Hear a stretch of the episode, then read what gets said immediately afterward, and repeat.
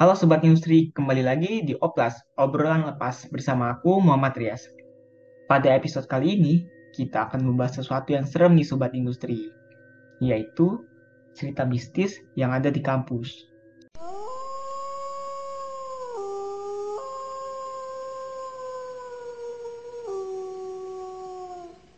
Oke, nggak perlu lama-lama, langsung aja nih kita panggil narasumbernya.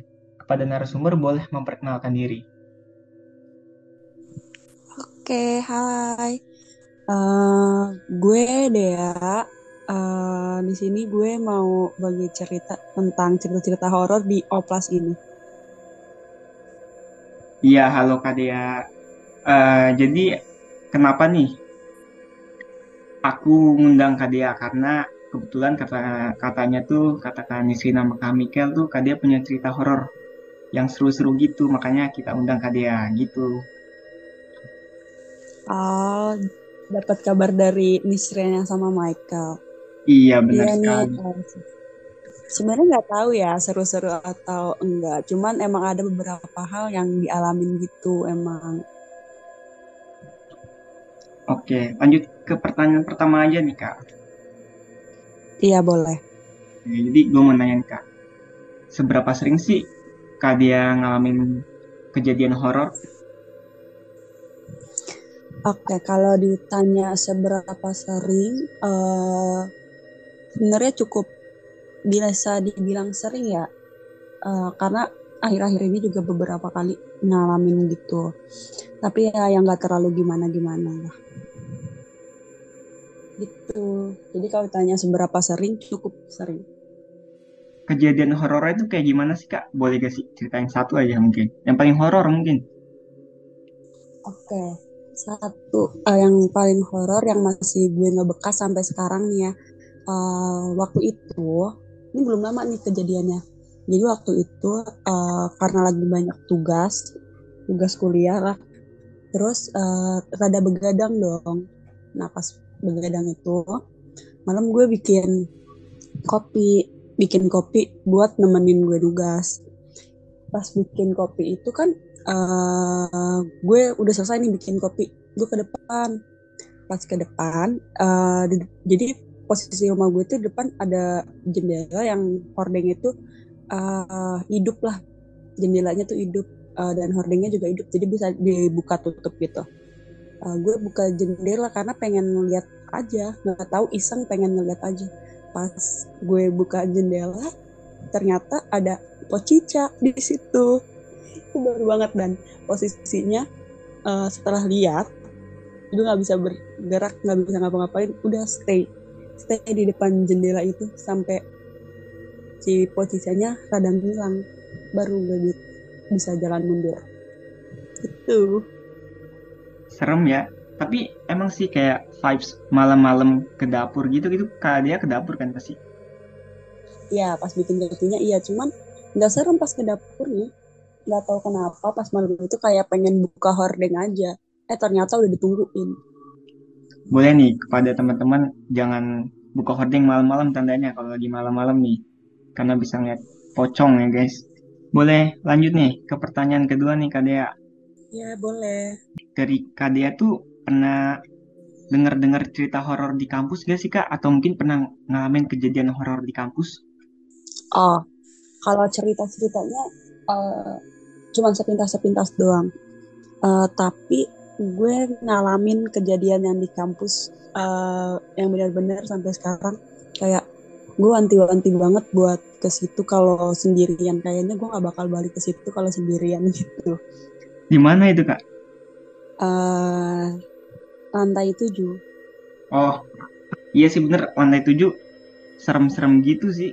Apalagi kayak mungkin baru sekarang rame ya. Dulu kan pas masih hybrid itu sepi banget kalau ke lantai tujuh. Iya, emang tadinya kan tempat OB-OB doang gitu kan, kadang yang ngumpul di sana. Iya bener, biasanya cuma kayak OB-OB doang, cuma karena sekarang udah dipakai kelas, mungkin vibesnya udah nggak serem dulu gitu. Cuma itu doang kak, apa ada lagi yang lain kak?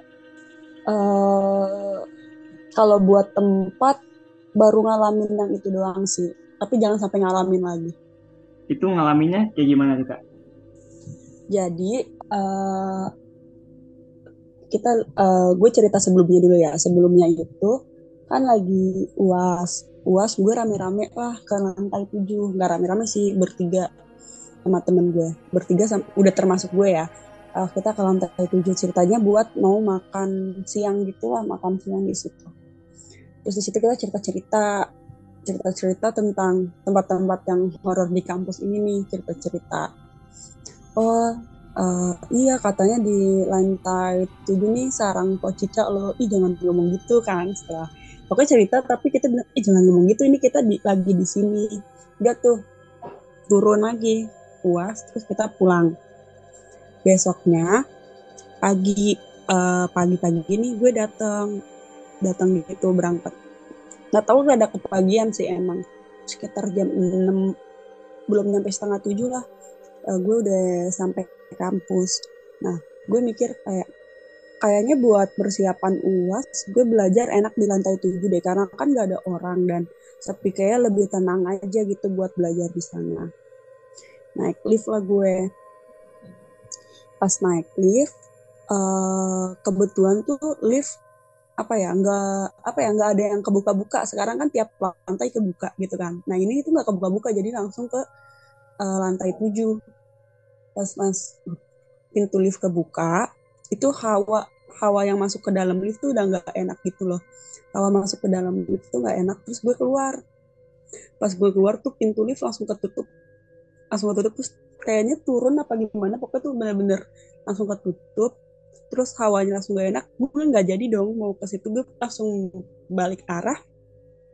Pengen mencet lift itu lagi. Cuman yang cuman tuh lift nggak kebuka-buka gitu loh Nah, pas gue balik badan ke arah pintu lift lagi, uh, kan di pintu lift itu yang di tengah-tengahnya kayak ubin gitu kan, ubin tapi bisa ngaca kan. Nah, ubin iya, iya. bisa ngaca gitu.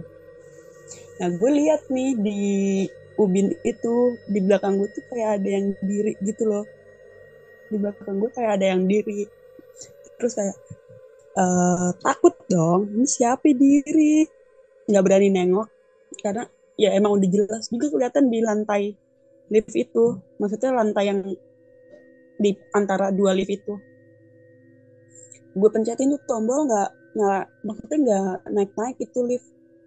Pokoknya nggak kebuka-buka nyampe ke lantai tujuh tuh nggak kebuka-buka. Padahal posisi di situ tadi aja gue naik cepet banget karena kan nggak ada orang. Seharusnya kan ini berarti kalau emang dia baru turun gue pencet lagi seharusnya dia langsung naik lagi dong. Nggak bakal selama itu. Gue pencet tuh nggak muncul-muncul tuh lift. Terus hawa makin gak enak. Dan bener mak makin gak enak makin gak enak. Dan uh, di apa namanya dan pas lagi nunggu itu tiba-tiba ada apa namanya ada yang bisikin di kuping gue uh, masih ngebekas banget dia bilang gini katanya banyak gue ya di sini kata dia. Katanya banyak gue ya di sini. Terus uh, gue pencetin lift itu terus tuh karena gak kebuka-buka. Sekitar setengah jam 5, 20 sampai 30 menit tuh dia gak buka-buka. Pas 30 menitan pintu lift itu baru kebuka. Langsung buru-buru dong gue masuk. Karena posisinya itu masih pagi tangga darurat pintunya tuh masih dikunci jadi gue emang nggak bisa naik tangga darurat juga karena emang harus bener-bener nunggu itu lift.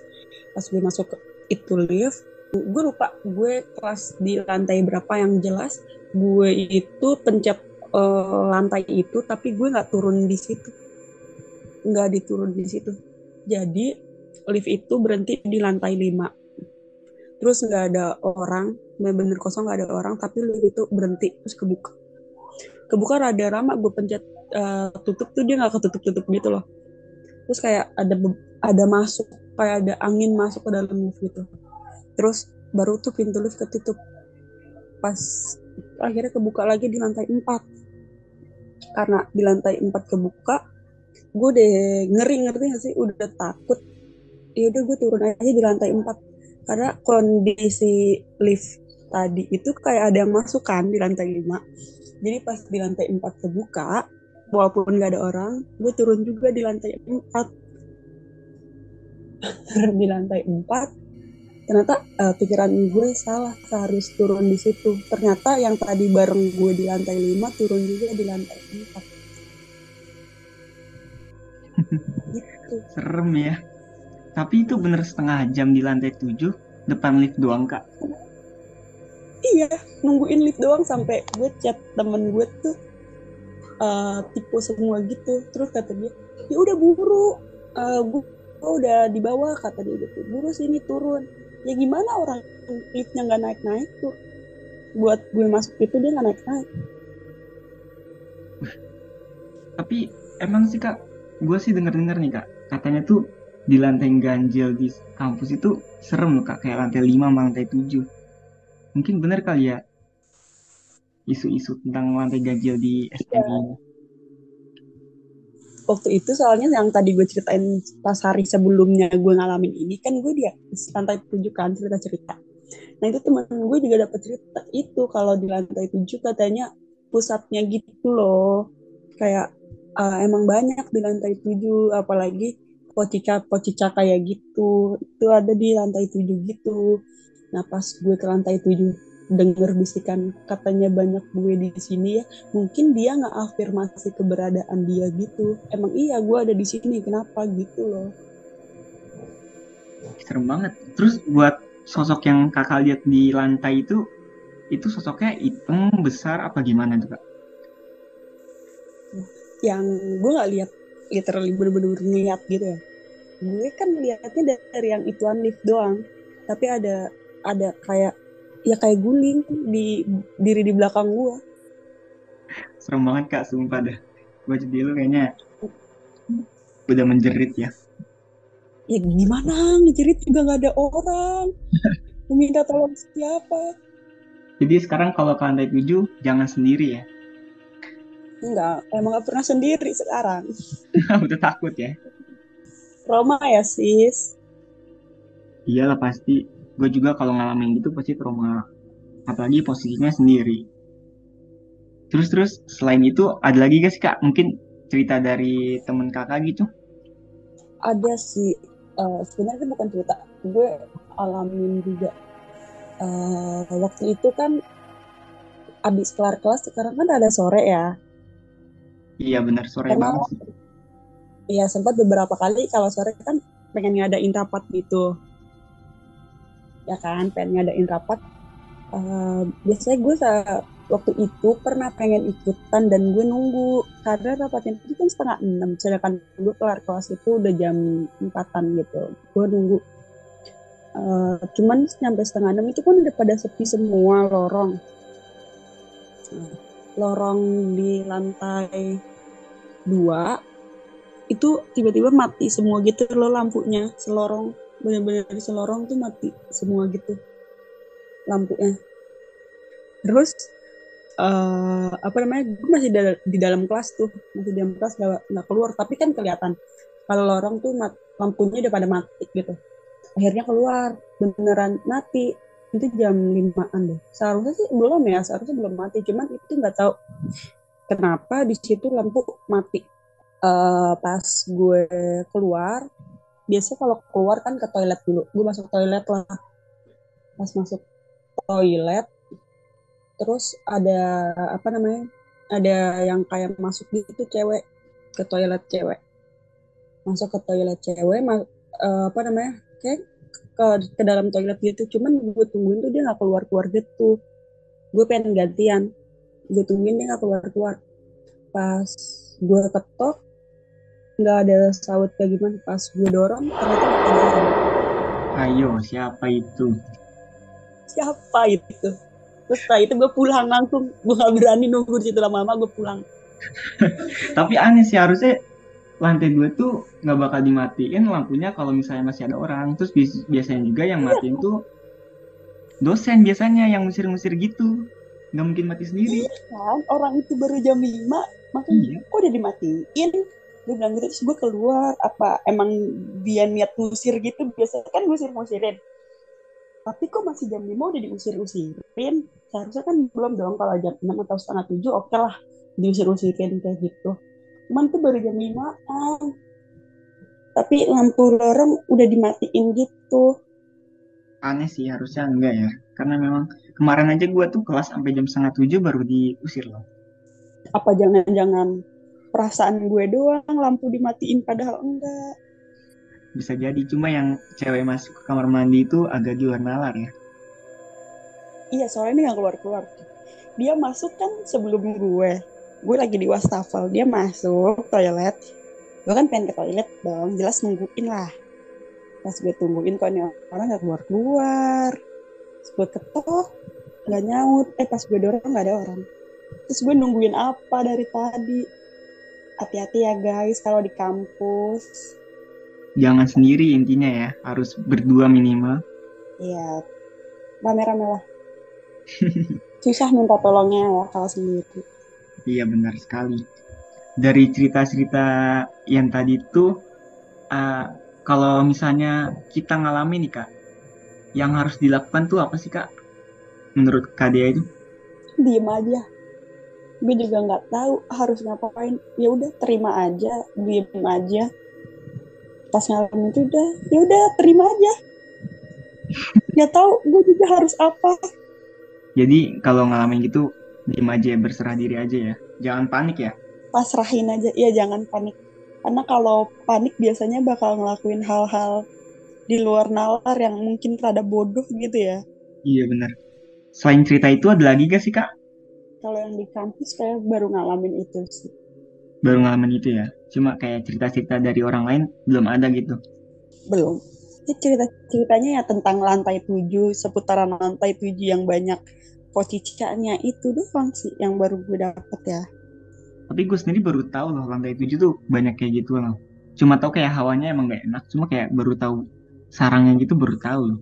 Ya sarangnya tuh lantai tujuh. Jadi tuh pas hype itu dikunci terus gitu. Kan ada ya kalau lo dari aula di dalam aula pasti kelihatan tuh ada bolongan di atas. Iya iya. Ya kan? Kayak di situ deh. Aduh. Oke, mungkin sebelum ditutup, dari Kadia ingin menyampaikan sesuatu gak nih buat sobat-sobat industri di luar sana? Boleh. Mau masuk ini sih. Jadi kalau misalnya nanti ngalamin hal horor di kampus, apalagi ketemu Cica, jangan kaget ya. Karena kayaknya emang kampus kita diisi sama mayoritas pocica-pocica deh. Banyakan mereka kayak daripada kita. Oke, terima kasih Kak Dia tuh. Dengerin ya Sobat Industri. Kalau kalian di kampus, hati-hati banyak pocicanya. Oke, mungkin podcast kali ini kita cukupkan saja. Sekali lagi, terima kasih kepada Kak Dia yang telah menjadi narasumber podcast kita pada episode kali ini. Dan terima kasih juga kepada Sobat Industri yang telah mendengarkan podcast ini sampai akhir. See you another episode. Bye-bye.